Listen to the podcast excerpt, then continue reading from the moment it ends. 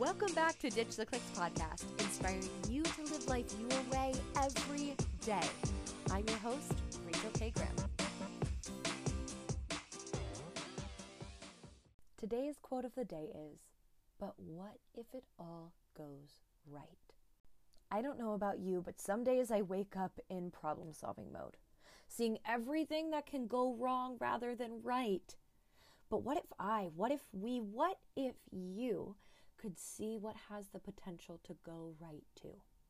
My guess is you'd start seeing opportunity where you haven't before and begin welcoming positivity into your life. You'd simply be happier. And isn't that the greatest goal of all? That is your word of the day. Don't forget to like and subscribe to this channel for daily inspiration and follow me on Instagram at Rachel K. Grim for more confidence boosting content.